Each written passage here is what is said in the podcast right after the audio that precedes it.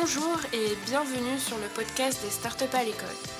Sur ce podcast, élèves et étudiants viennent à la rencontre des entrepreneurs afin de découvrir le monde des acteurs de l'innovation et des nouvelles technologies. Je suis Magdalena et j'ai le plaisir de vous accueillir pour cette troisième saison de nos épisodes, au travers de laquelle diverses thématiques seront abordées. Comment et pourquoi créer sa propre start-up ? Quelle place occupent aujourd'hui les femmes dans le monde de l'entrepreneuriat ? Quels sont les métiers du digital qui peuvent s'offrir à moi ? Micro à la main, nos générations futures se rendent au contact des start-upeuses et start-upeurs pour découvrir les réponses à ces questions qui leur permettront de ressortir grandis de cette expérience. Alors, vous êtes prêts pour ce voyage au cœur de l'innovation ? Suivez-nous dans cette nouvelle aventure. Bonjour à tous et bienvenue sur ce nouvel épisode du podcast des startups à l'école. Aujourd'hui, je suis en présence de deux jeunes filles euh, de la première année du B T S de commerce international du lycée Paul Langevin et des deux fondateurs de la startup Nemrod. Avant de laisser la parole aux deux jeunes filles, je tenais à recontextualiser cet épisode car il s'inclut dans un projet assez particulier.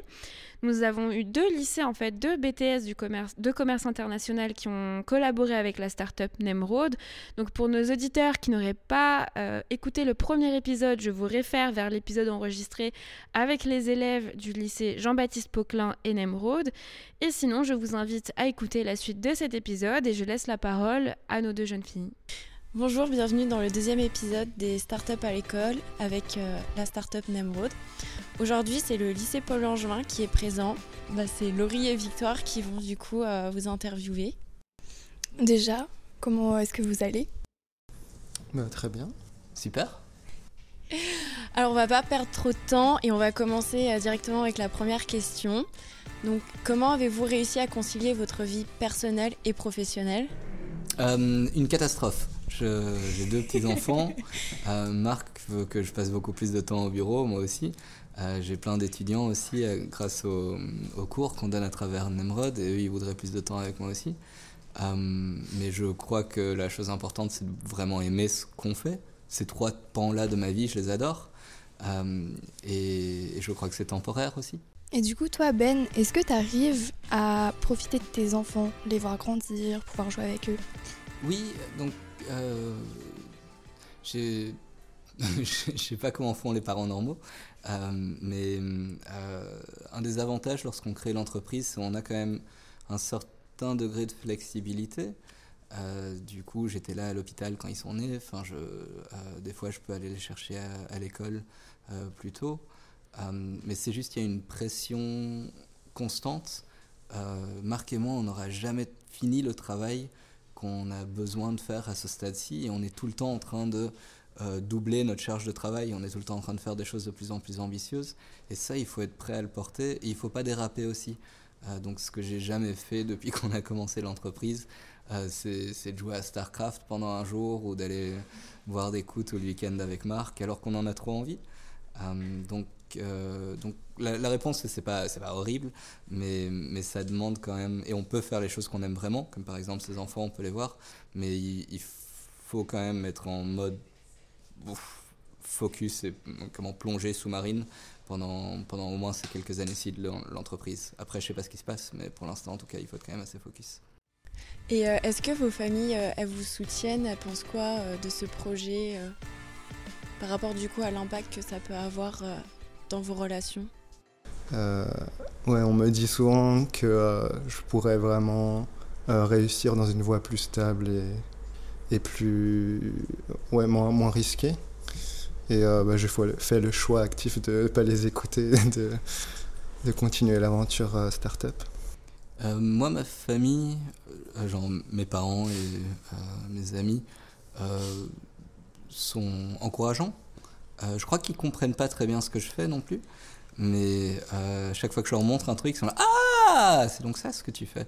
euh, mais, mais ils sont encourageants tout le temps, genre ils me disent toujours « Ouais, enfin, quoi que tu fasses, ça va être, ça va être bien. » Et je crois que s'il n'y avait pas ça, ce serait quand même beaucoup plus difficile. Euh, ma famille très proche, genre... Euh, ma, ma partenaire et mes enfants euh, souhaiteraient que je passe plus de temps avec eux, mais ils sont certainement, ils aiment bien que je sois heureux. Euh, donc quand ils voient que, ça me, que, que je fais un truc qui, qui me passionne, ça, ça ils aiment bien. Est-ce que vous, vous envisagez de lancer une start-up ? Alors moi, pour le coup, euh, je ne sais même pas encore ce que je veux faire plus tard dans la vie. Donc euh, m'imaginer euh, entreprendre euh, la création d'une start-up, euh, j'avoue que j'y avais même pas réfléchi auparavant. Après toi, je sais pas, Victoire euh... bah, personnellement, pour le moment, j'ai pas de, d'idées qui me viennent. Mais euh, si j'ai l'occasion, euh, franchement, ce serait avec plaisir. Que vous avez des idées de start-up ? euh, Moi, si je devais lancer ma start-up, je pense que ce serait plus euh, par rapport euh, à l'écologie. Parce que c'est vraiment un sujet qui est important euh, bah, de nos jours. Et il faut faire attention quand même pour envisager euh, un futur euh, pour nos enfants et pour la planète. Oui, voilà. Après, euh, quoi, je sais pas. Moi, pour le coup, je pense que ce serait plus dans la mode. Et euh, pour la dose de travail que vous avez, donc du coup, elle est quand même assez importante, est-ce que ça a un impact sur votre santé euh, physique ou votre santé mentale ? J'ai pas fait de sport depuis deux ans et demi. Avant, je disais que c'était à cause du Covid. Maintenant, je crois que c'est en fait juste j'ai trop de taf. Euh, donc à ce niveau-là, certainement, c'est pas un, c'est pas un train de vie très sain que je mène encore. Euh, je crois qu'au fur et à mesure qu'on gagne de l'expérience dans ce secteur, on, on commence à mieux équilibrer cette partie-là. Mais euh, parfois, il y a des petits trucs bizarres, genre, comme, comme on manque de sommeil euh, par phase, euh, assez fréquemment. Ça, moi, ça m'arrive de tomber malade sur des trucs qui ne m'arrivaient pas avant, quoi. Euh, mais, mais ouais, dans une période de rush, presque systématiquement, à la fin, je me prends un, euh, genre une grippe ou un, un truc, mais qui me cloue Euh, pendant, pendant plusieurs jours. Euh, et le dernier truc que j'ai eu de vraiment ridicule, mais c'est juste...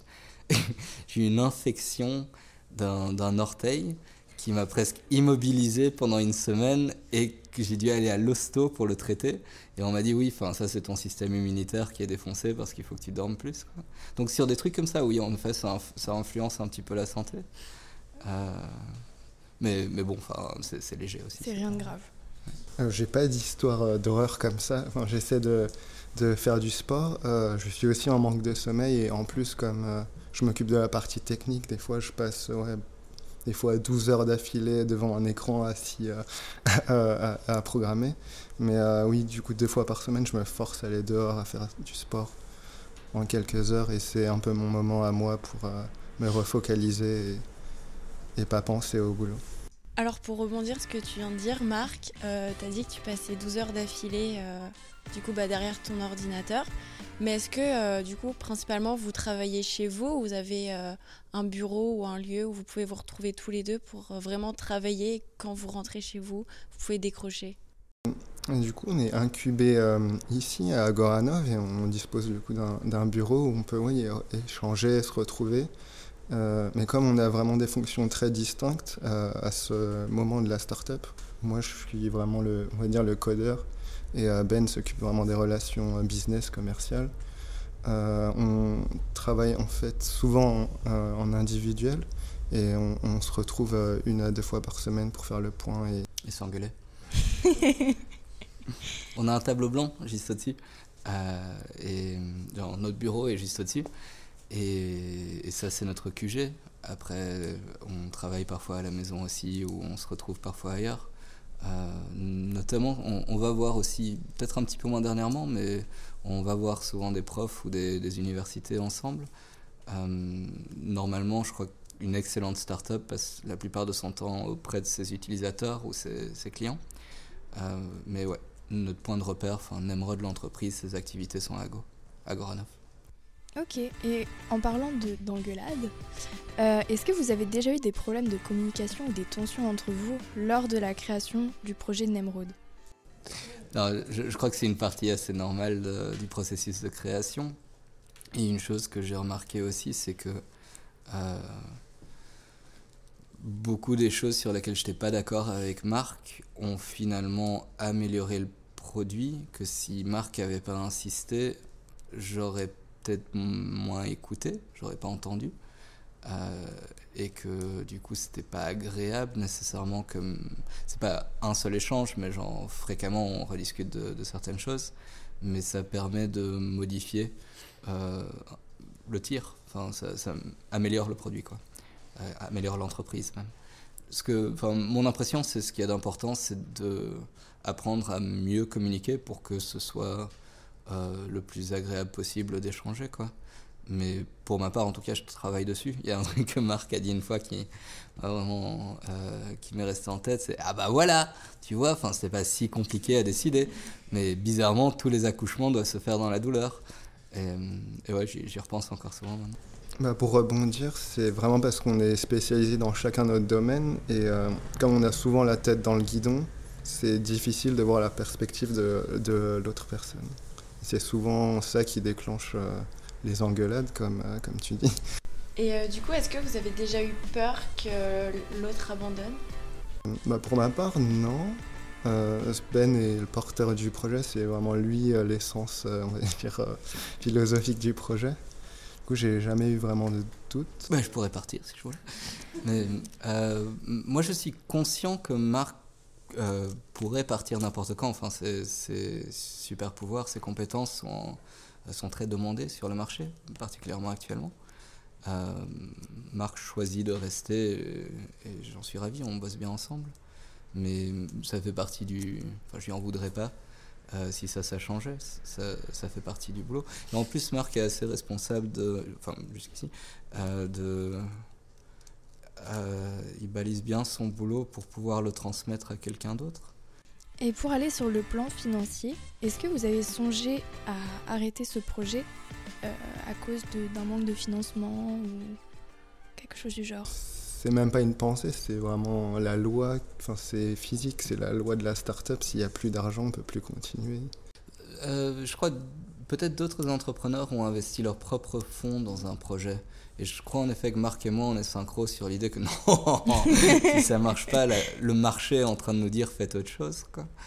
Euh, et aussi, jusqu'ici, on a toujours eu beaucoup de chance de, d'avoir de l'argent. Enfin, on, on a commencé à, on, déjà, on avait commencé à Inria, qui très généreusement avait financé euh, les premières étapes de développement, qui sont pour la peine genre très, très coûteuses, normalement. Là, il n'y a personne qui achète le produit. Euh, Et après, directement, on avait enchaîné à donner des cours, ce qui avait juste libéré assez de sous. Et on avait eu une petite bourse de la B P I, une bourse French Tech Tremplin, qui, a, qui avait permis de juste couvrir nos frais euh, genre, en mode survie. Et là, il y a quelques semaines, il y a quelques mois, on a dégoté une bourse French Tech Emergence. Euh, et ça, ça nous couvre jusqu'à deux mille vingt-quatre, fin deux mille vingt-quatre. Donc on a toujours eu pas mal de chance avec les sous jusqu'ici. Euh, Mais Marc a tout à fait raison. Enfin, euh, la raison pour laquelle on a aligné ces sous, c'est parce qu'on est, euh, c'est ça notre boulot en fait, c'est de s'assurer que l'entreprise coule pas, quoi. Si elle a plus de sous, on fait autre chose. Ouais. Et est-ce qu'une fois que Nemrod sera un peu plus accessible au grand public, est-ce que vous avez peur des euh, critiques ou des retours un peu négatifs que vous allez recevoir ? Comme on a eu aujourd'hui. Ouais, c'est ça, c'est un peu ça. C'est euh... la partie la moins agréable peut-être pour notre ego, mais c'est la partie la plus importante pour l'entreprise. Ce qui rend Marc vraiment fou, c'est quand quelqu'un dit un truc de genre ah, tu pourrais pas mettre ça en rouge plutôt qu'en noir, ou tu pourrais... parce qu'il a passé plein de temps à fabriquer un truc qui fonctionne, qui fait un truc de unique au monde, euh, très spécifique sur un problème qui embête vraiment des profs, euh, et en fait personne voit ça à moins d'avoir exactement ce problème. Euh, et, et du coup ce, ce genre de retour-là, enfin des retours en général, ont tendance à faire du mal parce qu'on a travaillé sur un truc et on, on se prend des retours sur autre chose qui n'est pas vraiment notre, sous notre contrôle. Euh, mais, mais en fait, mon impression progressivement, c'est que je, euh, je filtre ça et j'écoute juste les trucs sur lesquels je me suis trompé. Et Et ça, c'est vraiment chouette. Enfin, on arrive à, euh, on a l'impression que les gens nous aident à identifier ce qu'on est en train d'essayer de faire, nous aident à faire ce qu'on est en train d'essayer de faire. Et est-ce que vous avez déjà réfléchi à l'après, si le projet ne marche pas ? Il y a une sorte de filet de sécurité un petit peu. Euh, de, je remarque les trucs que j'aime bien dans le projet que je suis en train de faire et je me dis, bon, pire des cas, je pourrais devenir prof de langue à Paris trois. Pire des cas, ça a l'air vraiment intéressant, ces trucs de code. J'aimerais bien apprendre à coder. Euh, pire des cas, je pourrais faire de, du développement commercial ou de la gestion de projet dans une start-up parce que j'arrive à le faire ici. Euh, mais il n'y a pas vraiment, enfin j'ai pas l'espace pour concrétiser ces plans, c'est, c'est juste, là j'ai un plan que j'aime bien, c'est hyper rare dans ma carrière, j'ai eu pas mal de chance avec les boulots d'avant, mais c'est quand même rare d'avoir des sous pour un truc qu'on aime faire, quoi. Je pense aussi que ça dépend de comment ça se finit, enfin si ça se finit catastrophiquement ou si ça se finit bien où j'ai euh, appris beaucoup de choses. Euh, ça peut soit redémarrer une autre aventure entrepreneuriale ou soit euh, aller euh, travailler en tant qu'ingénieur dans une, ouais. une boîte. Ouais. Euh, tiens, oui, c'est vrai, en fait, ça, on y pense un tout petit peu plus, c'est si ça marche. Donc, ça, disons, on revend l'entreprise. Euh, qu'est-ce qu'on fait après ? euh, ça, ça, en fait, je passe plus de temps à, à fantasmer là-dessus. Euh, je me dis que si Marc et moi, on arrive à créer un truc qui n'existait pas avant, et de créer de l'emploi, euh, aider des gens à faire leur taf. Euh, probablement, on peut le faire avec d'autres secteurs de l'économie. Euh, et là, il y a plusieurs autres projets intéressants que, sur lesquels j'aimerais travailler, euh, qui ne sont pas nécessairement liés à l'apprentissage. Alors, euh, par exemple, ce serait quel type de projet sur lequel tu aimerais bien travailler ? J'allais dire pas lié à l'apprentissage des langues, parce que ce qu'on fait est exportable à d'autres, apprendre d'autres choses. Ah, mais là, ça reste un petit peu le projet Nemrod. Mais non, je pensais plus à du développement de, à, de hardware pour des, des énergies renouvelables. Euh, c'est ça ce que j'avais euh, étudié avant. J'avais travaillé un petit peu en recherche là-dedans. Et il y a énormément de boulot très important à faire dans ce secteur-là. Mais tout ce que j'avais fait avant, en fait, c'est, il y a un gouffre entre la recherche et, et le marché. Euh, et là, je suis en train d'apprendre à surmonter ce gouffre Euh, avec de la, re- la recherche qui est plus facilement applicable. Si Marc et moi, on, on fait fortune avec Nemrod, euh, je vais essayer de le traîner dans, dans mon domaine des énergies renouvelables pour faire la même chose là-bas, quoi. Et du coup, Marc, est-ce que tu suivrais Ben ou pas ? Encore une fois, ça dépend de comment ça se finit. Mais euh, ouais, je pense que je fais confiance sur pas mal de choses. Il a vraiment beaucoup d'expérience dans ce domaine où la recherche appliquée. Euh, ces quelques mois où on a travaillé ensemble avec le projet Startup à l'école, est-ce que ça vous a motivé ou dégoûté de, de ce que vous avez vu de l'entrepreneuriat ? en, en vrai, pourquoi pas euh, penser à réfléchir à cette euh, proposition de pourquoi pas créer euh, une start-up ? Mais déjà, euh, on va rester sur euh, finir les études, c'est déjà pas mal, je pense, c'est déjà une bonne idée. À partir du moment où on est vraiment dans quelque chose qui nous plaît, on ne va pas forcément regarder le temps qu'on passe ou compter nos heures. C'est vraiment, enfin, personnellement, ma philosophie de vie, c'est dans le sens où bah, si ça me plaît, euh, je le fais tant que je peux le faire. Et voilà, je ne vais pas regarder euh, ça, je vais foncer jusqu'à ce que j'en ai marre. Est-ce qu'il y a du coup, un secteur ou un domaine particulier dans lequel euh, actuellement tu es à fond et tu ne vois pas les heures passer ? TikTok. Euh, non, pas vraiment. Bah, c'est vrai que euh, comparé aux autres années, j'avoue que bah, je me plais dans mes études et euh, j'ai énormément de chance parce que c'est pas le cas pour tout le monde. Et euh, c'est avec plaisir à chaque fois que euh, bah, je travaille ou que j'écoute en classe, même si bon, ça reste énervant quand même de temps en temps. J'aime beaucoup euh, tout ce qu'on apprend, les activités. Enfin, euh, j'ai appris beaucoup de choses en tout cas. Et euh, du coup, pour conclure, euh, est-ce que vous pensez qu'il faut avoir euh, un minimum de confiance en soi pour se lancer dans un projet de cette envergure ? En fait, il faut juste le bon niveau pour se, en fait, se jeter dans le bain. En fait, une fois qu'on est dans le bain, on peut plus se remettre en question. Du coup, tout, tout, tout nous tombe dessus. On acquiert en fait la, une certaine confiance en soi au fur et à mesure qu'on, qu'on essaye. Euh, le truc qui m'a vraiment modifié ma perception de ce qu'on était en train de faire, c'est le retour de, de, de premiers clients ou de premiers utilisateurs. Euh, quand on aide quelqu'un à faire quelque chose, ça a plus de valeur en fait que d'avoir une grande école qui nous a filé une, un super diplôme ou euh, limite même plus important que mes parents qui disent ah c'est très bien ce que tu fais. Euh, ça, c'est... Et, et aussi une fois qu'on commence à bosser et, et gagner de l'argent, on rencontre d'autres personnes qui, essayent, qui sont aussi entrepreneurs et avoir leur retour, qu'ils ont aussi des problèmes, qu'ils euh, prennent au sérieux les problèmes qu'on a nous. Euh, ça, ça consolide quand même la confiance en soi. Alors qu'avant ça, avant de commencer ce truc-ci, j'avais plus l'impression que la confiance en soi, c'est un trait de personnalité. Il y a des gens qui vont à des écoles de commerce, qui ont beaucoup de confiance en soi. Et ça, en fait, c'est pas très utile dans le secteur.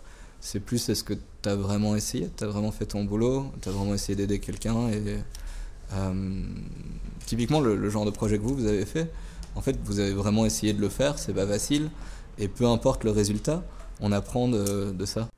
Eh bien, merci pour ce partage, et merci de nous avoir écoutés. Eh, merci à vous. Merci à vous. Merci Victoire et Laurie d'avoir animé cet épisode. Je remercie également Marc et Bénédicte pour leur partage. Euh, vous, nos auditeurs, j'espère que vous avez apprécié écouter cet échange et on se retrouve très bientôt dans un nouvel épisode.